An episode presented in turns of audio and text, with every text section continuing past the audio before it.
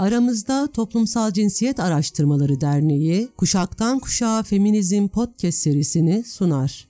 Bu podcast serisi Avrupa Birliği tarafından finansal olarak desteklenmiş ve Dayanışma Akademileri aracılığıyla toplumsal cinsiyet eşitliğini geliştirme projesi kapsamında verilen ADA Eren Deniz Tol Araştırma ve Savunuculuk desteği ile üretilmiştir.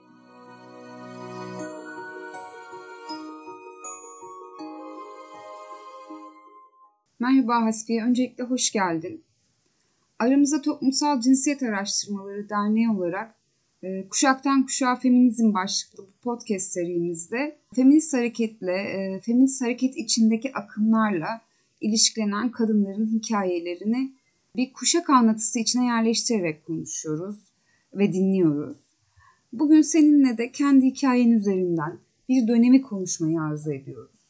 E, sen feminist hareket içinde yer alan bir LGBT aktivisti olarak hareketle nasıl ilişkilendin? Hangi biçimlerde bağ kurdun? Nasıl yol yürüdün? Bizimle önce bunları paylaşır mısın? İstanbul'a, Anadolu'dan İstanbul'a geldikten sonra 2002'den 2000'li yıllara dönebilir ama 2002'den 2008'e kadar e, Lambda İstanbul Eşcinsel Hareket Lambda İstanbul LG'ydi o zaman Lesbian Gay ne oluyor derneğinde diyelim aktivistlik yaptım. Dernek değildi o zaman tabii ki. Biz 7 kadın bir erkek Lambda İstanbul Derneği'ni kurduk. Dernek kurulduktan sonra yavaş yavaş ben başka feminist gruplara dinleyici olarak katılmaya başladım. Lambda İstanbul Eşcinsel Danışma Hattı'nda da çalışıyordum. Telefonlara cevap veriyordum. Ama bir yerden sonra hem e, kişisel defanslar hem de benim oraya kendimi çok fazla ait hissetmemem. Yani esas derdime karşılık vermiyordu artık LGBT aktivist olmak. Bir şeyler eksikti. Amargiye orada da eksik olunca Sosyalist Feminist Harekete dahil oldum 2009'da. Peki biraz da seni e, Lambda'ya götüren süreçten bahsedebilir misin? Nasıl oldu da kendini Lambda'da buldun? Ee, aslında siz kendi içinizdeki bir duygunun yanlış ya da doğru olup olmadığını bilmiyorsunuz. Yani o duygu siz fark ettiğinizden beri var olduğu için kötü bir şey olarak görmüyorum. Ne zaman ki bir başkası öğreniyor, bir başkasının ağzına düşüyor. Aman Allah'ım benim duygularım meğer çok kötüymüş e, diyemeye başlıyorsunuz. Ve böylelikle başkalarının öğrenmemesi için o duygularınızı saklamaya başlıyorsunuz. Ben de liseden sonra saklamaya başladım. Çünkü liseye kadar içimdeki kadınlara dair duyduğum duygusal yakınlık, o zaman cinsel yakınlık duymuyordum. Duygusal yakınlık meğer suçmuş, sapıklıkmış, kötüymüş. Aman Allah'ım falan diyordu herkes. İnşallah öyle değilsindir. Ben de öyleyim demiyordum. Lise bitti. Ege Üniversitesi'ne gittim. Kendim kazandım. Orada da yüksek hemşirelik okulu, hemşirelik yüksek okulu değildi. O zamanlar iki yıllık okullar yoktu. Dört yıllık lisans. Orada başladım. Ama bir yüksek okulda oluyor olmak, üniversite oluyor olmak da hiçbir zaman benim duygularım için olumlu bir cümleye rastlamamı sağlamadı. Psikiyatri dersinde hocamız özellikle erkekler üzerinden homoseksüellik 18 yaşından sonra hani sapıklıktır diyordu. Öğretmenimiz, arkadaşlarımız hepsi kötü şeyler söylüyordu. Ben de saklamaya çalıştım. Ama sakladıkça da battım. Yani çok kötü bir dönemdi. Yani bir şeyler vardı ve onun adını yoktu. Kitaplar okuyordum. Tamamen erkek eşcinsellerden bahsediyordu. Hemen hiçbir basılı yayında, ders kitaplarında, görsel bir yerde veya herhangi bir geliştiğini zannettiğim insanlarda bu duygulara ait hiç olumlu cümle duymadım ve zaten kadınların da böyle duygusu olmaz diyorlardı. Erkeklere dair oluyordu. E peki ben neydim? ya yok sayacaksın kendini ama bu yok saymak değil yani ne derler saklamaya gelmez yani sevda sancısı derler. Birine hoşunuza gidiyor. Ne bileyim ona sempatik davranıyorsunuz. Onun tarafından kabul edilmek istiyorsunuz. Diğer bütün arkadaşlarımız birazcık daha doğal olarak hani ne dersiniz kur yapıyorsunuz diyelim. Ama eğer kur yapıyorsanız bir anda herkes sizden uzaklaşmaya başlıyor. Yani güzel şeyler söylüyorsun. İşte ne bileyim ben seni özlüyorum diyorsun bir şey diyorsun.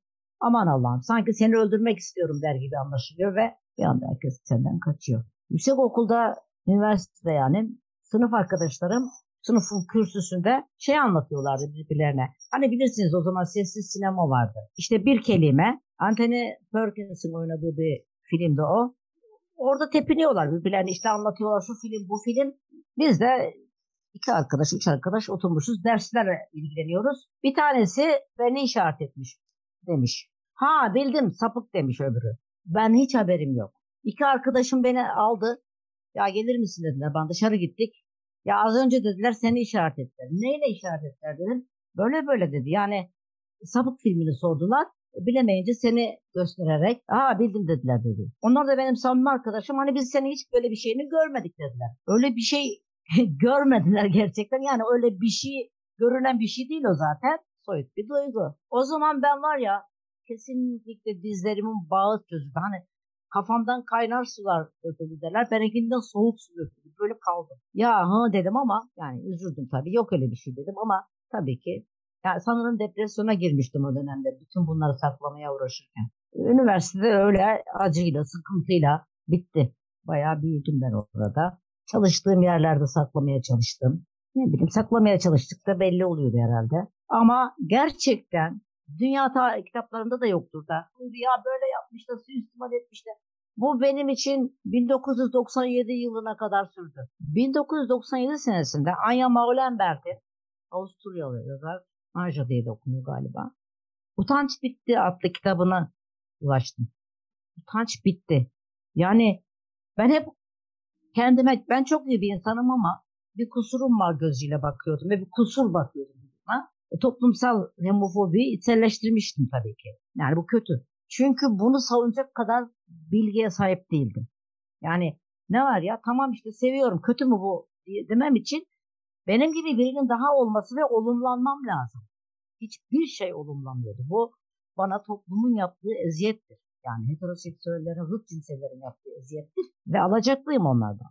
Utanç bitti de Anya Maulenberg'in Anna'ya olan aşkını anlatırken işte onu özlüyordum gelirken işte kapıyı koşuyordum falan.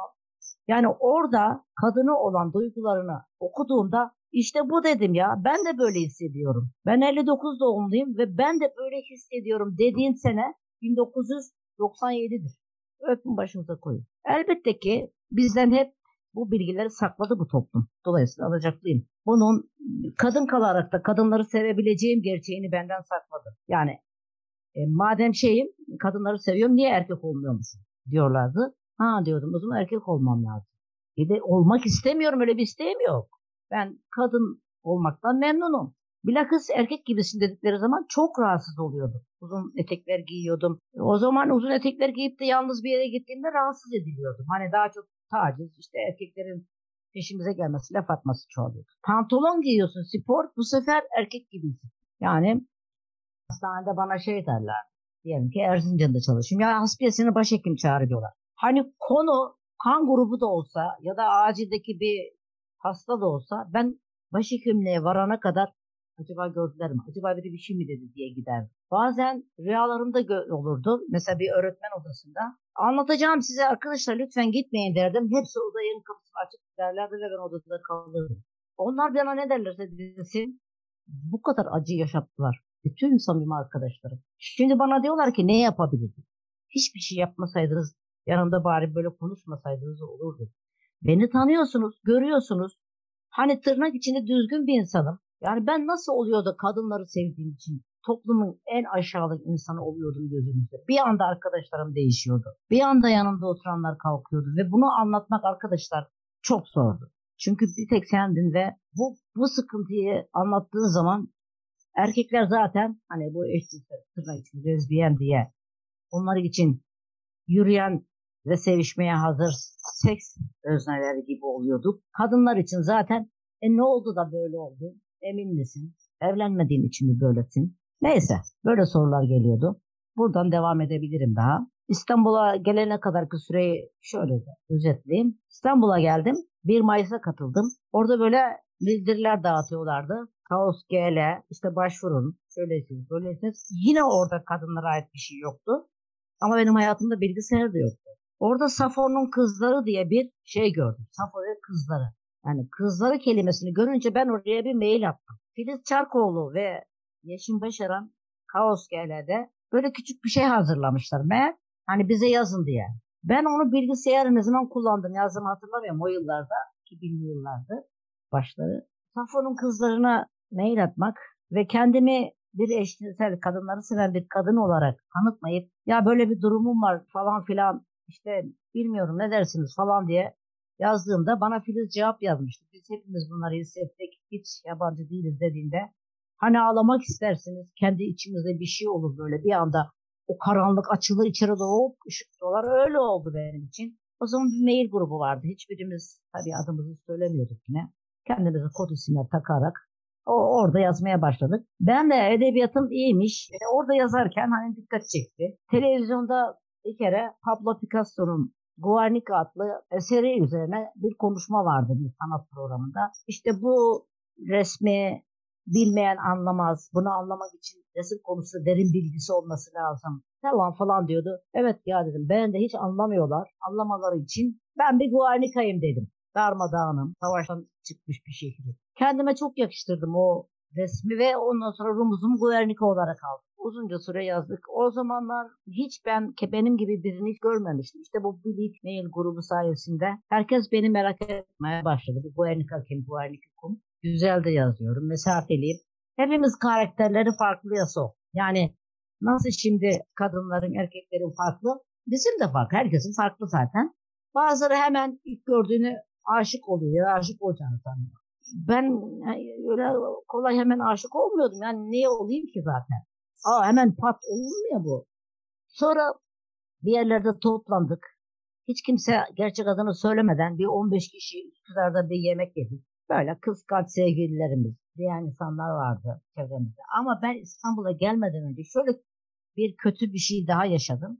Benden küçük bir öğrenci vardı. Ben sağlık meslek lisesinde öğretmenlik yapıyordum. Ama okulda değil dışarıdan. Böyle aramızda duygusal hayranlık düzeyinde bir şey vardı ama galiba benim bilmediğim şeyleri aileler biliyor. Kötü de olsa bil, kötü biliyorlar. Yani kötü de olsa bir bilgileri vardı. Olumsuz bilgileri. Bir gün o kızın dayısı ve annesi bizim eve geldi. O zaman Gebze'de oturuyorum. İkinizi de dedi sokak ortasına vururum dedi. İnanın ben şu an bile o zaman hiç anlamadım. Ya bu beni niye sokak ortasına vuruyor diye. Çünkü bir şey yok. O çocuk devamlı beni görmeye geliyor. Oturuyoruz. Böyle sarılıyoruz mırmır. Gelmese işte gelmek istiyorum diye görmek istiyorum diye. Belli ki platonik bir öğretmen aşkı falan olur böyle. Yani nasıl erkek öğretmenlere aşık oluyoruz. Kadın öğretmenler böyle olabiliriz. Ama olmaman lazım. Bunun dayısı geldi öyle dedi yani bana. Ben yıllar sonra gerçekten bu duygularımı yani eşcinsel duyguları hissettiği için anladıkları için bizi ikimizi sokak ortasına vururum dedi adam ya. Böyle hep aklıma geliyor açık olduktan sonra gideyim de ben bunları ne haber diyeyim diye ama sonra da vazgeçiyorum. Bir anda böyle kötü insanlar vardı. Bir anda da bana hayran ve hayatımı zehir eden, hayran oldukları için sanki onların kölesiymişim gibi davranan kadınlar da vardı. Ee, bir sürü sevenim vardı ve ben bir gün dedim ki ben hiç mutlu olmadım. O seviyor, bu seviyor. Nasıl yani dedi bu politik politika yapan eşcinsel kadınlardan dedi. Öyle dedim. Sevmeyi bilmiyorlar. Şimdi ben böyle Bülent Orsay'ı falan savunduğum için de bazen ya o şey zaten falan dendiğini biliyorum. Hiçbir kimse yüzüme karşı söylemedi. Yüzüme söylese de evet var mı diyeceğim diyebilirdim. Nedir biliyor musunuz? İşaret edin. İşaret edilmek şiddettir. Çok ağır bir şiddet. Hayat boyu beni işaret ettiler. Neredeyse 40 yaşıma kadar. Sonra İstanbul. Bir sürü küçük küçük beter anekdotlar var ama bunlar spesifik olanlar. Peki İstanbul, aktivizm, İstanbul'da zaten bütün bunlar. Şimdi feminist harekete katılmadan önce 6 yıl Lambda İstanbul'da kaldım dedim. Ben ilk Lambda İstanbul'a gittiğimde vardığımda hiç kadın yoktu. Sonra oraya gidince tabii kadın arkadaşlar bakıyorsun yok çevrede soru oldu ama öyle gel git oradaki toplantılar biz erkekli kadınlı yapıyorduk nasıl açıldık ne yaptık ne hissettik ilk defa neden hoşlanmıyoruz bir sürü atölye yapıyorduk performans yapıyorduk bütün onlar beni bilinçlendirdi. Yani ne yalnız ne yalnızsınız olayı oldu. Sonra Lambda İstanbul bana tabii şey verdi. Ne denir? Güçlendik biz. 3-5 kadın da olsak Orada feminist de, de toplantı yapmaya başladı. Kadınlar kendi sorunlarımızı konuşalım diye. Bir yok sayılmak vardı. Hani erkekler eşcinsel onlar hani aman kötü de olsa yanlış da olsa çünkü eş, cinsel kelimesi cins seks demektir. Yani hangi cinsten olduğu anlamına gelir. Şey değildir bir yakınlık, cinsellik hani o sevişme değil sadece. Bir insanın hangi sekse ait olduğu kadın ya da erkek cins seks anlamına gelir. Oysa bizde o anlama gelmiyor da şöyle oldu. Nasıl şey yapıyorsunuz? Ben Lambda'dayken dışarıdan en çok danışma hattına gelen telefonlarda da iyi de nasıl şey diyorsunuz diyorlardı. Yani bu şu anlama geliyordu. Kadınların cinsel organları hiç sayılmıyordu. Klitorisleri yoktu. Vajinaları vardı sadece. Ve o vajinaya da bir şeyin girmesi gerekiyor onlar için. Tamam erkekler erkekler birbirlerine penis penis ama kadında yok ki bir şey. Ne kullanıyor? Nasıl şey diyorsunuz denince ben bir gün biz şey etmiyoruz yani. E penissiz nasıl şey diyoruz? Ya ne ediyorsak penissiz diyoruz. Sen kendin düşün. Çüksüz ne edeceğini dedim birine. Yani bizim zaten bildik bile çükümüz yok. Biz ne ediyorsak o, o kendi vulvamızla biz de ediyoruz. Sen çüksüz olsan ne edeceksin onu düşün. Ha da hiçbir şey denmiyor. Senle de konuşulmuyor falan oluyor o zaman. Sen erkek görmemişsin noktasına geliyor. Hangi erkek sana kötü davrandı? Yani toplum herhalde bu eşcinsellere yaptığı eziyetin kimlik üzerinden Başka kime yapıyordur bilmiyorum. Bir de feministlere yapıyor ama onlar gene hani heteroseksüel olanlar kurtarıyor. Ama çok zorlaştırılmış bir hayatın içindeydik. Çok zorlaştırılmıştı. Ben karakter olarak da biraz haksızlıklara tahammül olmayan biriyim. Bana kardeşim falan televizyona çıkmak istediğimde Niye sen çıkıyorsun dedi. Başkası çıksın. Birinin çıkması lazım dedim ben de. Ama hep böyle oldum. Okulda falan da bir haksızlıkta bana ne demedim. Yani o bir karakter. Yani bütün Karadenizler böyle değil. Faşizmle işbirliği yapan liberal, edilgin insanların yanında ben haksızlıkların karşısında biriydim. Öteden beri hak savunucusu olarak o zamanlar komünist diyorlardı. Fakat ben çıkayım dedim. Neden oldu bu televizyona çıkmak? Almanya'dan bir kadın gelmişti ve e, Türkiye'de ve başka ülkelerdeki eşcinsellerin durumu üzerine şey yapıyorduk belgesel. Ben oraya çıktım. Kız kardeşime falan söyledim. Kız kardeşim ağladı. Sen sağlıklısın niye tedavi olmadın dedi. Ben o zaman ilk defa kardeşime açılmanın aslında bir yazıyla oldu. Ben bir söyleşi yapmıştım onu oku demiştim ona. Bunun yanlış bir açılma yöntemi olduğunu anladım. Yani oturup karşılıklı konuşmak gerektiğini. Ben de tedavi gerek yok bir şey yapmıyorum ben hani diye anlattığımda ha dedi şimdi iyi yani anladım dedi. Ama önceden onu demek ki öyle okumakla da olmuyor. Çünkü yanlış bir şeydi. O şeyden sonra CNN'e çıktık biz. En büyük çıkış Sevim Gözel. Erken öldü gitti benim için çok önemli bir insandır. Ne derlerse desinler. Sevim Gözel ilk defa ona bir mektup yazmışım. Onun karşılığı olarak eşcinsel kadınlar diye bir program yaptı ve biz 25 dakika Yeşim Başaran'la o programda konuştuk ve ondan sonra da ben bir şekilde Türkiye'ye beni tanıyanlara açılmış oldum. Ondan sonra açılmazsam bir dert, açılırsan iki dert gibi yeniden bir şeyin içine girdim. Aslında ikili bir durum, ikili bir zorluk yani senin anlattığın. Bir taraftan bütün işte bir patriarkal sistemin e, kadınların hayatına yönelttiği her türlü kuşatmayla baş etmek mecburiyetinde olan, yani bir kadın olduğu için baş etmek mecburiyetinde olan ve bunu da bir politik politize eden feminist bir kadınsın. Ama bir taraftan e, LGBT'lere yönelik her türlü ayrımcı ve sistematik dışlama ve ayrımcılık karşısında baş etmek durumunda kalıyorsun. Ama bunu her iki politik hareketin içinde de ayrı ayrı tecrübe etmek gibi bir şeyle karşı karşıyasın. Yani LGBT evet. hareket içinde feminist olmak e, gibi bir mesele, bir feminist hareket da. içinde de LGBT aktivist olmak gibi bir mesele. Dolayısıyla bu ikisi arasındaki gerilimle ilgili biraz konuşabilir miyiz? LGBT hareket içinde feminist olmak e, bir toplantıda kadınlar toplanmıştık. Gay genç bir gay geldi. Ne yapıyorsunuz dedi. Toplantımız var dedi. Sen çıkar mısın? Ne dedi? Kim aldı bu kararı dedi. Ne varmış dedi tartışacak dedi. Niye ayrımcılık yapıyorsunuz dedi. İşte LGBT hareket içinde feminist olmak kadınların da erkeklerden farklı sorunları olduğunu konuşurken gay defansıyla karşılaştık. Ee, yıllar sonra o, çocuk tabii bizler konuşup konuşa bu feminist bakışı getirdik lambaya. Utanıyorum ben şimdi o gün konuştuğumdan dedi. Birbirimizi bir şekilde eviriyorduk e, orada. Orada da çek, e, çekişmeler oluyordu. İşte benim mesela televizyona çıkmam başka bir eşcinsel kadın rahatsız ediyordu. Ama görünür olan, cesaret eden arkadaşlar çok az olduğu için e, ben çıkıyordum. Ya da onlar bir tane birini buluyorlardı deneyimli olmayan. Bu sefer Sevim Gözay gibi ona mektup yazdığım için kadın çok olsun dediği için E zaten çok kadın yok. Bana mecbur haber vermişlerdi. Yani ben Lambda'da da bir şekilde e, tarzım nedeniyle hani dışlandım. Oradan ayrılma sebeplerinden biridir o. LGBT hareket içinde feminist olmak, dışarıdan heteroseksüellerin orada olman, o dışarıdan arayanların, yani yine de feministlerin de seni tanıma biçimleri bu yönelimin üzerinden oluyor. Farklılığın üzerinden oluyor. Benim hayatta en üzüldüğüm şeylerden biridir. Böyle olduğu için böyle davran. Bu televizyona çıktığım zaman abim de şey demişti. Evlenmediğin için böylesin. Sanki evlilik böyle her derde deva. Evlenin çıkmadan kesiliyor bütün dertlerin. Ben de ona böyle olduğum için evlenmedim demiştim. Ben genç kızken hani bütün sülaledeki yaşlıtım erkekler tarafından, ailesi tarafından istenmiş biriyim. Yani evde kız, genç kız evlenecek. Ama ben onları şu an anlıyorum yani daha da sonra anladım. Ben onları hiç sevmedim. Yani böyle duygusal anlamda sevmemişim. Hiçbirine evet demedim. Tamam seni seviyorum ama diyordum iyi insansın ama o zaman onlara aşık olmadığım, sakınlıktığımın farkında değildim. Yani sevmeme nedenlerimi düşünüyordum. Niye sevmeme? Düzgün erkek yok, iyi erkek yok. Bunlar kötü o yüzden.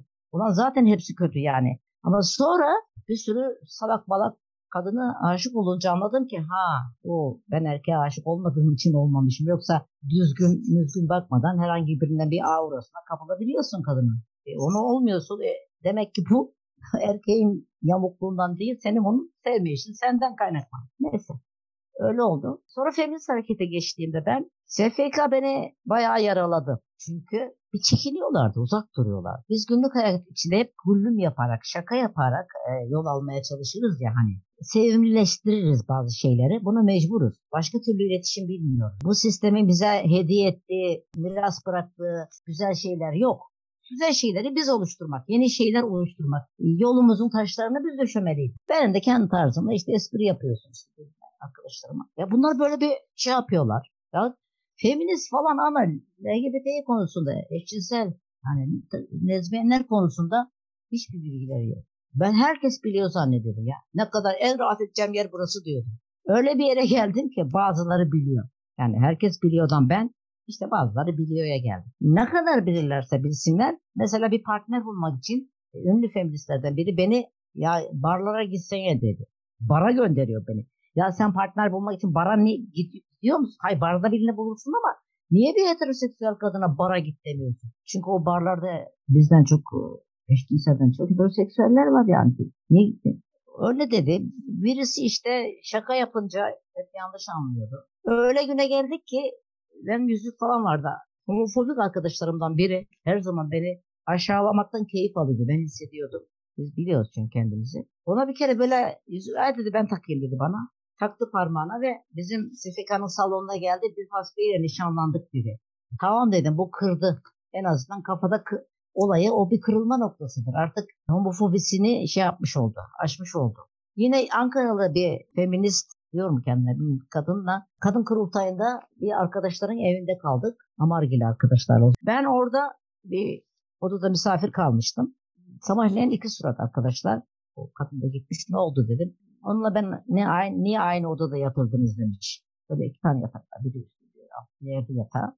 Yani, hasbe ile beni niye aynı odada yatırdınız demiş. Yani bilmiyorum ya. Yani bunu nasıl söyledi değil mi? İnsan sonra duyuyor ve kendini kötü hissediyor. Rahatlıkla da söylüyor. Bir kere Taksim'de dergi satıyoruz. Birlikte yaşayan iki kadın yani tamamen apolitik kadınlar bunlar geldi. Ne yapıyorsun burada dedi bana. Beni Lambda'dan tanıyor. 2010-11 senesi olabilir. E, dergi satıyoruz dedim. Çevreye bir baktı. Bütün kadın arkadaşlar. O, o dedi düşmüşsün içine dedi. Ya git dedi dedim ben. Yani hiç aklına gelmeyen şeyler gelebilir. Ama ben günlük hayatta hani heteroseksüellerin alışkanlıkları gereği nasıl davranılacağını bilmemelerini anlıyorum. Yani anlarım ve bir şey demem. Ama bu kadar da niye beni onunla aynı odaya yatırdın dendiği zaman da anlarım. Ama orada biraz anlamak için dikkatli bakabilir, soru sorabilir. Bunlar olağandır. Hani ya bunu niye soruyorsun git kendin öğren demem. Anlatırım. Çok yorucudur ama anlatırsın. Ama bu kadar da yani hak etmiyorum. Yani merhaba hoş geldin derken yanağını çekince bir kadın kusura bakmasın yani. Alınırım yani. Homofobik davranmanın alası bu. İnsan Hakları Derneği'nde çalışıyor kafayı çekiyor. İşte bunu yapma ya. Bu çok acı bir şey. Şu an değil şey hani şu an bile çekse birisi bir tuhaf olursunuz yani. Böyle davranıyorsun. Hani tamam mı bu bitsin ama o zaman oraya gelme. Lambda'ya geldim kapısını çalıyorsun. e, millet görsün ben onlarla dayanışmaya gittim diyorsun. Ama eşcinsel kadına sana hoş geldin. Seni görünce seviniyor. Kafayı geri çekiyor. tepkinizi gösteriyordunuz ama bu bir gündem ya da tartışma maddesi. Kendi içinizde feminizme, feminizme ya da farklı feminizmlere yaptığınız pek çok tartışma var. Bun, bunun Israrla bu LGBT'yi hareket ya da işte e, hem davranış olarak, tutum olarak hem de feminist yapılanmalarla LGBT hareket arasındaki ilişkiler bağlamında konuşulurken bunlar da gündeme gelmedi mi? Israrla gelmedi. Hani sonuçta ne hatırlat ne unut olmalıydı feministlerin bütün ötekilere yaklaşımı. Fakat mesela 2009'da ikinci kampımızda Gönen'de ben bir aşk atölyesi yapalım dedim. Buradaki esas amacım örnekle veriyorum. Yani burada diyorum 200 kadınız ama ben içinizden Ayşe, Fatma, Emine, bilmem Yasemin böyle onları daha fazla bir hoşuma gidiyor. Ya da bir tanesi daha fazla ilgi duyuyorum. Neden? Yani ya da siz 200 tane erkekten birine aşık olursunuz. Oradaki hayatta bu işin kimyası nedir anlamda? Bunu çözelim. Yani durduk yere ben şuna aman aşık olayım demiyorsun da gidiyorsun aşık oluyorsun. Konumuz bu olsun istiyordum. Ama arkadaş konu buradan çıktı.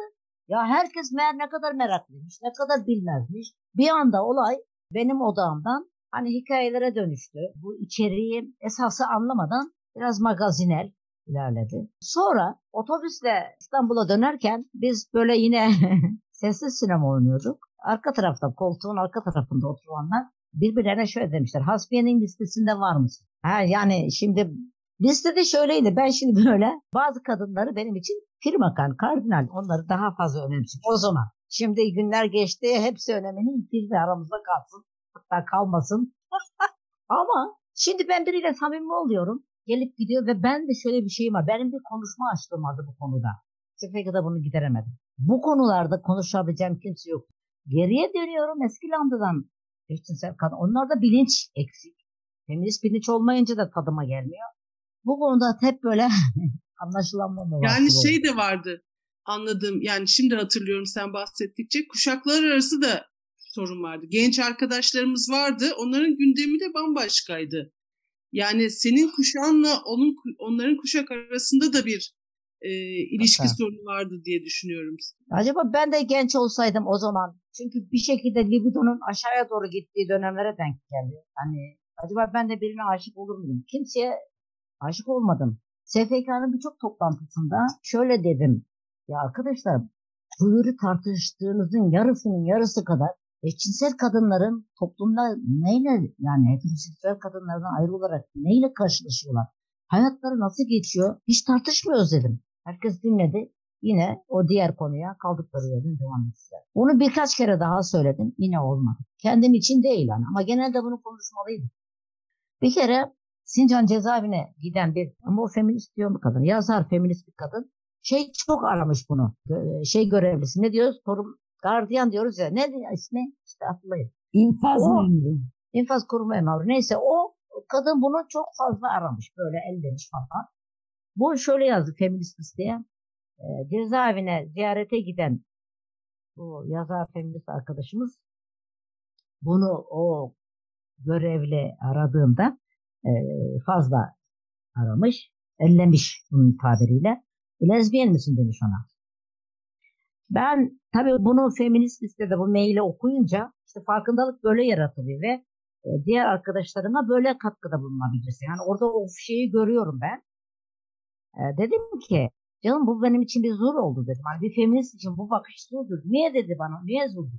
Şöyle ki dedim. Seni her e, arayan bu şekilde arayan konumu gereği lezbiyendir diyorsun.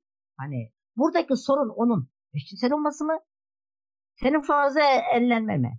Ben mesela orada görevli olsam sana ellemeye ödüm kopar. Çünkü biz yani benim gibi insanlar yanlış anlaşılmaktan çok korkarlar. Hani daha geri durur. Tam tersi erkekler gibi oraya değmekte ne keyif alacağım. Hani erkeklerin bizi sokakta ellediğini. Bu yazdığın e, iki ön yargı içeriyor. Birisi e, seni her elleyen yani e, orada Dokunan. dokunan e, eşcinseldir. E, eşcinsel lezbiyendir. E, ve lezbiyenler de böyle taciz eder. Öyle değil. Orada hem kadına oradaki kadına haksızlık ediyorsun ve esas da o seni ellemeye hakkı yok. Aramanın bir sınırı var yani eşcinsel de olsa. Seni el, esas sorunu ıskalıyorsun orada. Yani inzibat memurunun seni bu kadar ince cincik cincik araması bir kere yasal değil. Onu eşcinsel olsa da olmasa da aramaması lazım. Esas mesele aramaması. Ama sen onu eşcinsel misin, lezbiyen misin dedim. Evet lezbiyenim de sana dokunacağım dersen yapacağım. Hani onu meşrulaştırmış oluyorsun o zaman. Yani lezbiyen misin ne arıyorsun dediğinde lezbiyenler arar o zaman. Meşrulaştırıyorsun o hareketi. Değil mi? Neyse o zaman bizim Karakuş Filiz dedi ki tabi o zaman Filiz'i tanımıyorum çok yazıyorum da Hasbiyet ben senin bu yazdıklarından çok şey öğreniyorum dedi.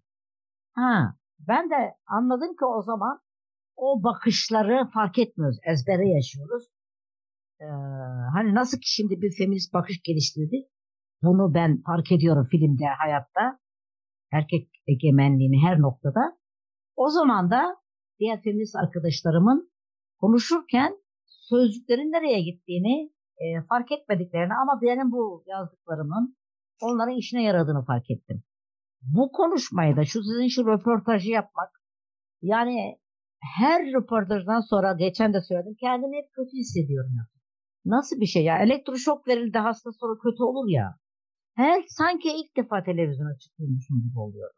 İlk defa birine açılıyormuşum gibi oluyorum. Yani bunu atamadım. Çünkü ben kendime alışmışım ve bir kendimin bir anda başka biri olduğunu hatırlamış ve bunu tekrar etmiş oluyorum. Ama şu anlattıklarımın hala hazırda herhangi birinin hayatında küçücük bir katkısı olursa diye röportaj isteğinizi kabul ediyorum. Yoksa hala ben korkarak yaşıyorum. Mesela Akçay'da söylemiyorum kimseye. Erkek ahbaplık ettiğim arkadaşlar var. Bana böyle bazen asılıyorlar diyorlar. Ben onlara uğraşıyorum. Hayır arkadaşız falan diyorum yani. Bitmiyor hikaye. Yaşlansam da bitmiyor. E, ama onlar öğrenirse benim böyle biri olduğumu ne olur bilmiyorum. Genç olsam çok sorumlu. Yaşlı olunca ne olur onu da bilmiyorum. Hiç mi evlenmedin sorusu hiç değişmiyor hayatımızda. Özel sorulara hiç girmiyorum. Herkes aa ne güzel anneanne babaannesindir sen torunlarını bir yere bırakmışındır. Evet diyorum onlar kendi ayakları üzerine duruyor. Koca nerede diyorlar. Öldü diyorum genellikle. Bazen öldürdüm diyorum. Ha öldürürsün sen diyorlar. Bana çok karışır. Niye diyor? Çok karışıyordu bana diyorum. Gereksiz soru soruyordu diyor. Böyle espriyle geçiştirmeye çalışıyorum. Bilmiyorum. Taşra'da daha zor. Yani hani belki büyük kentteyken böyle bunlara bu kadar... Yok. Ya sonra ben Tuzla'da kalırken büyük kent Taşra'nın neresinde değil. İstanbul'un neresinde oturduğunda çok önemli. Bana sorarsan ben İstiklal Caddesi'nde de rahat değildim. Bir sevgilim vardı bir dönem orada yürüyorduk böyle sarmaş dolaş. Tanıdık birine rastlayacağım diye hep ara sokaklardan yürüyor. Yani şimdi benim ailem biliyor mu sorusuna hiç. Kimler biliyor diye sorulması gerekiyor. Bunun sonu yok. Bu taciz meselesinde de e, ben her zaman insanlara anlatırım işte kadınlar söyleyemez edemez diye. Benim kocaman büyük bir yeğenim var erkek. Dedi, teyze dedi sen tacize uğradın mı dedi. Uğramayan mı var dedi. Hani uğramayan kadın yoktu bir şekilde uğramıştır. Ha, ben de niye o böyle diyordum dedi benim için. Yani niye bu eşcinsel diyor. Küfretse. Yani erkekler seni üzdü, sen de onlara... Hayır tacize uğradım, o yüzden ben eşcinsel oldum. Eğer tacize uğradığı için eşcinsel olsa insanlar ulan salak, herkes eşcinsel olur. Kad erkekler kötü davrandığı için olmuş. Ulan erkeklerin iyi davrandığı kadın mı var? Ben bir şey sormak istiyorum tam burada Hasbiye. Bir taraftan anlattığın hikaye, hani senin kendi kişisel hikayen ama bir e, Türkiye'de kadın hareketi tarihi içinde bir böyle kuş bakışı görünüm aslında. Çünkü hem LGBT hareketle ilişki bir tarafınla femi, e, kadın hareketi içindeki homofobiyle mücadele, önce homofobisiyle yüzleşme, sonra bununla evet, mücadele gibi yani aslında kadın hareketinin kendi iç deneyimlerini içeriyor. Yani feministler kendi homofobileriyle, transfobileriyle yüzleşmek durumunda kaldılar kendi oluşturdukları örgütlerde ve buralarda aslında bununla mücadele etmek için de çeşitli pratikler sergilediler. Bunun basıncı da elbette LGBT artı aktivistler sayesinde oldu. Ama bir taraftan Türkiye'de şey de çok başka basınçlarla da daha heterojen bir görüntü aynı tarihlerde sergiledi kadın hareketi. Yani LGBT örgütlerinin kurulduğu, oluştuğu ve güçlendiği dönemin hemen öncesinde Kürt Kadın Hareketi'nin kadın hareketiyle kapladığı yer, yer çok büyüyor. Bir taraftan bir Müslüman feminizm tartışması var. çok heterojen bir aslında e, tabloyla da karşı karşıyayız. Bütün bu heterojen politik dinamik içinde LGBT aktivisti olmak ve e, burada feminist olmakla ilgili neler söyleyebilirsin? Çünkü hani 90'ların sonu, 2000'lerin başı bu e, farklı evet. kadın dinamiklerinin mücadeleye katıldığı ve mücadeleyi büyüttüğü dönem aynı zamanda. Bütün ötekilerin birbirini tanıması adına Pınar Silek Muhabbet Atölyesi kurmuştu. Hani öyle çağırdı bizi adaya. Bu Hilal Kaplan, Hidayet Tutsal, Yıldız Ramazanoğlu, ben, e, Ermeni bir öğrenci, Türk'te, Rum'da vardır. Karışık e, ve azınlık kimlikler, kapalılar, çarşaflılar bir araya geldik. Bu atölyeden birbirimizi tanımış ve anlamış olarak çıkacağımızı düşündük ama mesela Hilal Kaplan bu atölyeden sonra eşcinsellik yatak odası siyasetidir gibi bir şey yazdı. Aslında bunun kolay olmadığını görmüştük o zaman. Bir yandan da evet ya bütün feminist siyaset zaten yatak odası siyaseti, yatak odasına başladı feminist hareket. Yani tam olarak bu onu mu demişti ama yoksa bizi yani hedonist, sekse düşkün olarak mı söylemişti bilmiyorum. Ama böyle bir genelleme yer yer olabilir, dönem dönem olabilir. Fakat böyle bir araştırma, anket yapmadan bunu söylemek yanlış. Her konuda yanlış. Yani insanlar homojen değil. Hepimiz karışığız. Karakterlerimiz farklı. Sadece duygusal yönel, yönelimim farklı benim. Yani birçok özelliklerim de farklı olabilir. Ama öyle eşcinselsem buyum diye bir şey yok. Şimdi LGBT harekette de ben dışlandım. Niye? E bu 25 Kasım yürüyüşlerinde özellikle bu erkek kadınım diyen erkekler ne deniyor işte bak bak nasıl davranacağımı bilemiyorum ben bir eşcinsel olarak ve burada hı ediyor. Hı etme ben ara durumu anlat. Ee, çok kötü bir mail yazdı saçımı mora boyamakla olmuyor bu işler diye bana bir Frans erkek, kadınım diyen erkek. Ama bunu hiç yoğurtçu formunda eleştirmediler. Ben forumdan ayrıldım. Çünkü aralarında Hasbiye'nin yanına gidip duracağım. Bakalım bana ne diyecek diye konuşmuşlar. Bunu konuşan da yani biz hani nasıl anlayacağız bir insanı? Kendi beyanından anlarız. Orada bir erkek gördüm. Ben her zaman olduğu gibi çıkar mısınız dışarı dedim. E, ama onun benim ona herhangi birine der gibi dediğimi anlamadı. Çünkü oraya benimle didişmeye gelmişti. Durdu çıkmadı. Ya çıksana dedim ben. Sonra da gitti. Benim tarafından şiddete maruz kaldığını yazdı. Çıktı ama ben orada anlamadım bunu. Üstelik ben hiç kimseye bulaşmayın diye pankartın arkasına gelip duruyordum. Arkadaş onlar gelip bana bulaşıyorlar. Bana karşı ön yargılar bunu şundan anlıyorum. Eskiden birlikte arkadaş olduğumuz gayler, biseksüeller, translar yazışmalarda falan beni kale almıyorlar. Görüyorum yani. Bir şey de diyemiyorlar. Şerrimden mi korkuyorlar bilmiyorum ama ben fikirlerimi işte feminist olarak baktığım için bu eşcinsel hareket içinde e, tabii ki eşcinseller yekpare değil. Üç feminist, beş tane feminist var. Feminist dostu olan var falan filan. Bütün karma erkek ve kadınların olduğu, erkek egemen örgütlerde olduğu gibi da farklı şeyler var. Elbette Lambda bir erkek egemen örgüt değildi. Ama erkek örgüttü. Egemenlikleri yoktu. Ama erkekler var ortalıkta. Yasemin'in dediği gibi gayler sokakta gezerken 10 tane kendilerinden gay görüyorlar. Aa bu gay falan filan. Bütün hepsi sokakta bu insanların, erkeklerin hayatın dışarıda yaşıyorlar. Kadınlar daha çok kapalı ortamda yaşatmaya zorlandığı için bizim birbirimize rastlamamız gerçekten zor oluyor. Yani habire saklanıyoruz. Reddetmiyorum. Hiçbir şeyi reddetmiyorum.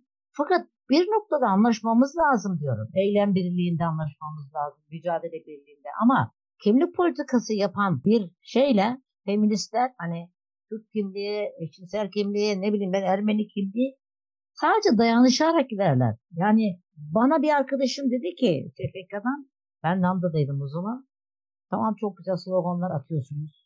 Genel ahlak, kimin ahlakı onları sorarttık da. Ama sisteme bir laf etmiyorsunuz dedi. Şimdi ben kendim o arkadaşın yerindeyim. Ben diğer LGBT arkadaşlarıma sisteme laf etmiyorsunuz diyorum. Yani bilinçli şey olmayanlara. Ama o bana sisteme laf etmiyorsunuz diyen feministi ben dışlamadım etmedim ve onun ne demek istediğini öğrenmek için çabaladım. Kızmadım yani. Ne senden soracağım falan öğretmedim ona. Çabaladım, öğrendim ve gerçekten LGBT hareket her şeye rağmen sistem içiydi o zamanlar. Yani e, sistemi üretiyorlar devamlı. Ama sen feministsin ve Eşcinseller birbirlerine kocacığım, karıcığım diye konuşuyorlar. Yani oraya ait olmadığımı anladım ben. Bambaşka bir şeydi. Yani tamam e, lezbiyenim. Herkese de anlattım. Ulan dert bitmedi devam ediyor. Demek ki ben başka bir yere evrilmem lazım. Feminist harekete geçişim böyleydi. Yani orada gerçekten bir dönem Türkiye'de en bilinen kadınlardandım ben LGBT harekette. Öyleymişim ya onlar söylüyor. İşte diyor ya Eryaman şeyinde seni gördüm diyorsun. Şunu söylemeye çalıştım orada. Ya bir yandan da yani sonuçta e, her ya feminist hareket içinde de farklılıklar var. İşte sosyalist feministler, radikal feministler ya da LGBT hareket içinde de işte Evet.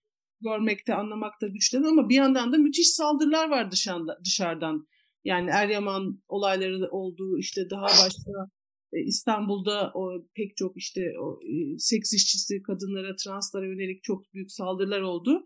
E, orada gerekli birlikteliği gösterebildi mi bu hareket? E, yani kendimize de bazen çuvaldızı batırmamız gerekmiyor mu? Yani dünyalar farklı olabilir hani ama sonuçta heteronormatif bir heteronormativitenin çizdiği sınırlar içinde yaşamak hepimizin canını acıtıyor. Patriarkal bir sistem hepimizin canını acı- acıtıyor.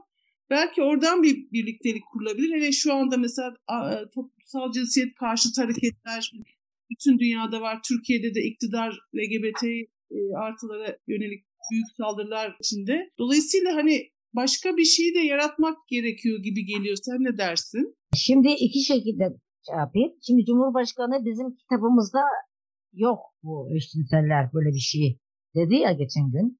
Mesela ben ona şöyle bakıyorum. Öyle san sen diyorum yani. Yanı başında var. Reddediyorlar. Kitabında olmayabilir ama her yerde var. Ama ben elbette ki hele de bu ara işte İstanbul Sözleşmesi kaldırıldı. LGBT'lere işte yazıyor. Bunlar sapkın bir kitabımızda yok.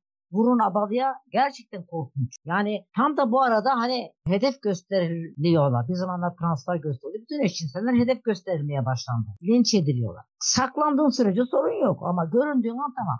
Peki ne yaparız? E, feminist hareket nasıl destek vermedi? Yani ben feminist hareketin desteğiyle buraya geldim. Yani Lambda'dan Amargin'in arkasında yürüyorduk. 2007'de Lambda İstanbul LGBT Derneği kapatılmak istendi. Amaç maddesini çıkarın dediler şeyden. Asıl ilk madde amaç derneğin kurulma amacı devlet. O zaman bir çağrı yapıldı. Ben feministlerin en büyük görünür desteğini orada gördüm. Şimdi fotoğraflara bakıyorum da inanılmaz destek geldi feministler. Mevzi görüyorum, Gülfer'i görüyorum. Yani bir yerdeyiz hepimiz ve ben daha yeni yeni feminist harekete giriyordum. Acayip gurur duymuştum. Yani çok güçlenmiştik ve birlikte çok kalabalıktık. O feministlerin desteği eşcinsellerin her yürüyüşü biraz daha kalabalık katılmalarına yol açtı. Her katılmadan sonra biraz daha güçlenmesine yol açtı. Böyle böyle birbirimizi habire çoğalttık amık gibi. Geldiğimiz noktada kadın olmak üzerinden de inanılmaz. Her gün öldürülüyoruz. Daha ötesi var mı? Baskıya uğruyoruz. Yer yer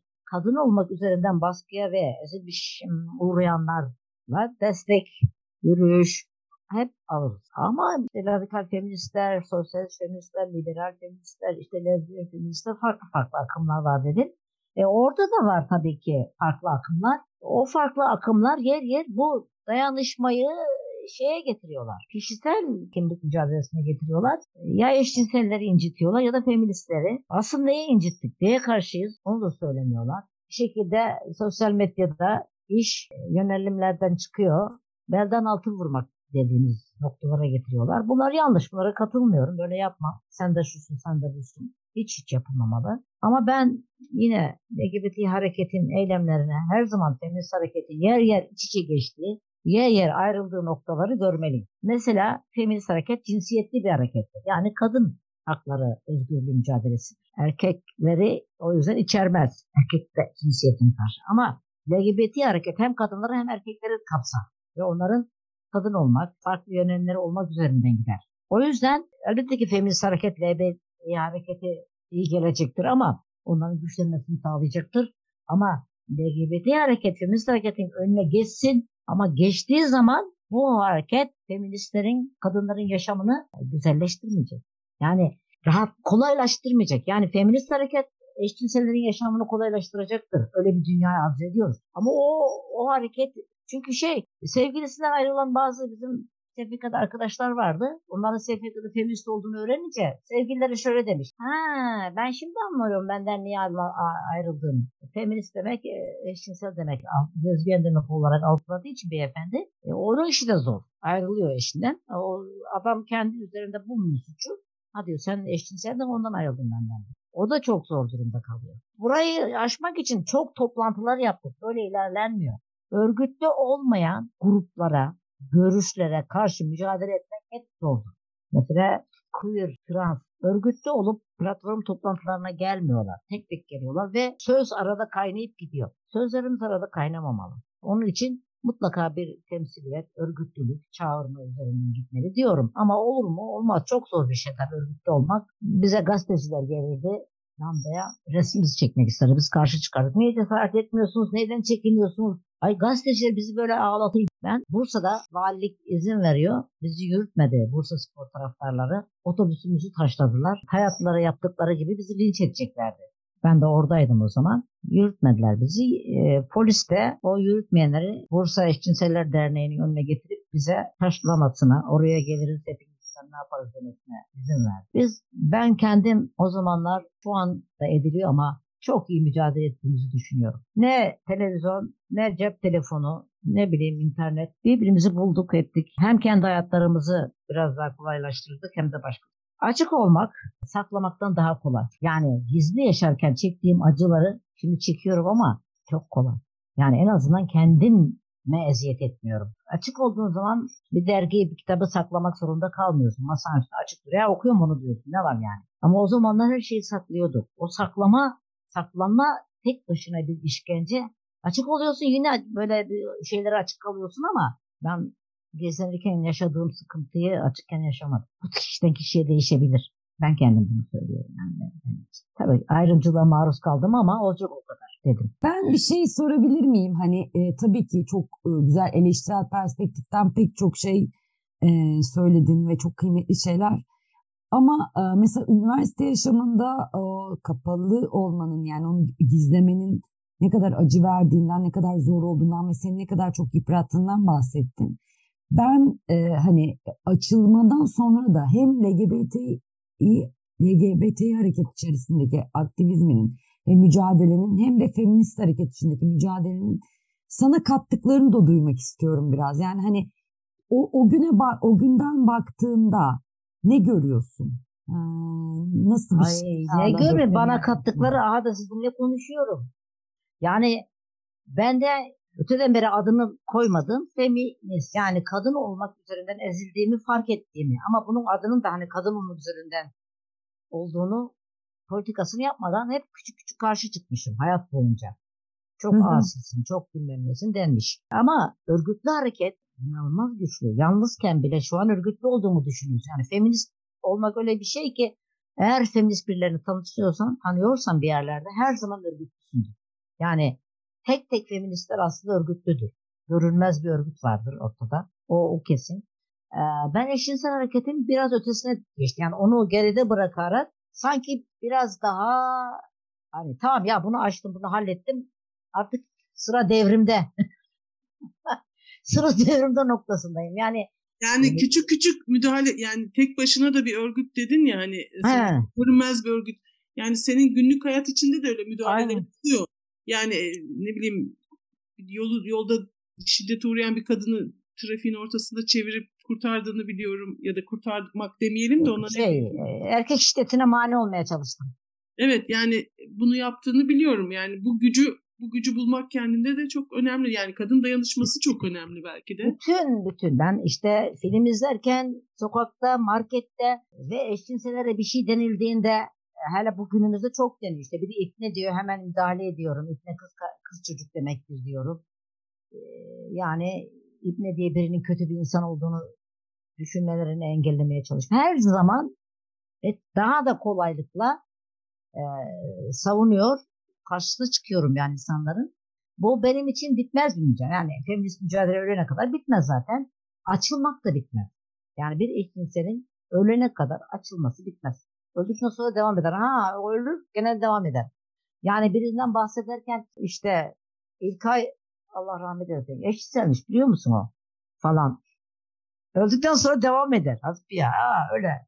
Ha işte artist ölür arkasından öyle derler ya. Ama bir başkası için hani bir kadın ha, o heteroseksüeldi biliyor musunuz? Böyle demezler. yani bunu dememeye nasıl alışacağız? Yani bugün hava bulutlu. Ha evet ya yağmur yağacak diyorlar. Tamam bir türlü yağmadı. İşte böyle bir olağanlıkta konuşsak. e, ben kadınları seviyorum dediğim zaman. E ne yapayım seviyorsan falan. Yani sev. hani ölüm doğal olsa. Ama şu espriyi yapıyorum. Geçen gün Süleyman Soylu bas bas bağırıyor. Kılıçdaroğlu diyor. Kadınlarla kadınları diyor. Erkeklerle erkekleri evlendirecekmiş diyor. Düşünebiliyor musunuz diyor. Aa ne güzel nerede o günler diyorum ben televizyon izlerken yanımdakine bakmadan. Yani nerede diyorum keşke öyle bir şey yapabilsek Kılıçdaroğlu. Kızlarla kızlar erkeklerle yani. Ona evlilik demiyoruz biz birlikte yaşam diyoruz. Yani işsel evlilik yerine birlikte yaşam hakkı. Yani evliliğe feminist olarak ona evlilik demiyoruz birlikte yaşam hakkı. Yani birinin kadının birinin erkek olduğu ve o toplumsal dayatılmış rolleri üstlendiği bir evlilik istemiyoruz. Ben istemiyorum. Ama birlikte yaşam hakkı olmalı iki insan. Çok teşekkür ediyoruz Hasbiyeciğim.